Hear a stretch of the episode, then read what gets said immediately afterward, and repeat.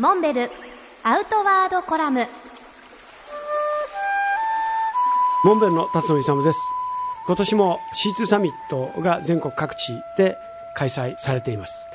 今年の第1回の会場は海家大山 C2 サミット。この海家大山は今から10年前に一番最初に開催された記念すべき場所でもあるわけです。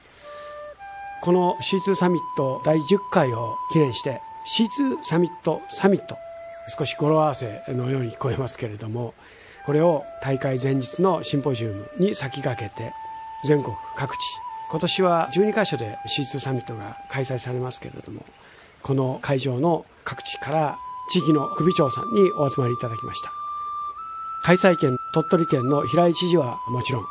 三重県の鈴木英慶知事も参加いただきました。そしてその他市町村の首長さんお集まりいただいてシンポジウムを開催したわけですけれども、その中の話し合いを受けて C2 サミット共同宣言を採択しました。その骨子は4つの項目にわたります。第1には自然環境保全に対する意識向上、2番目に人間の持つ人力の可能性に対する気づき、そして3つ目には今年から障害を持たれた方々にも参加していただき、自力でカヌーを漕ぎ、自転車の部門では電動アシストバイクを利用し、それぞれ時間をかけても山頂を目指すという障害者も含めたより多くの方々に参加いただくという、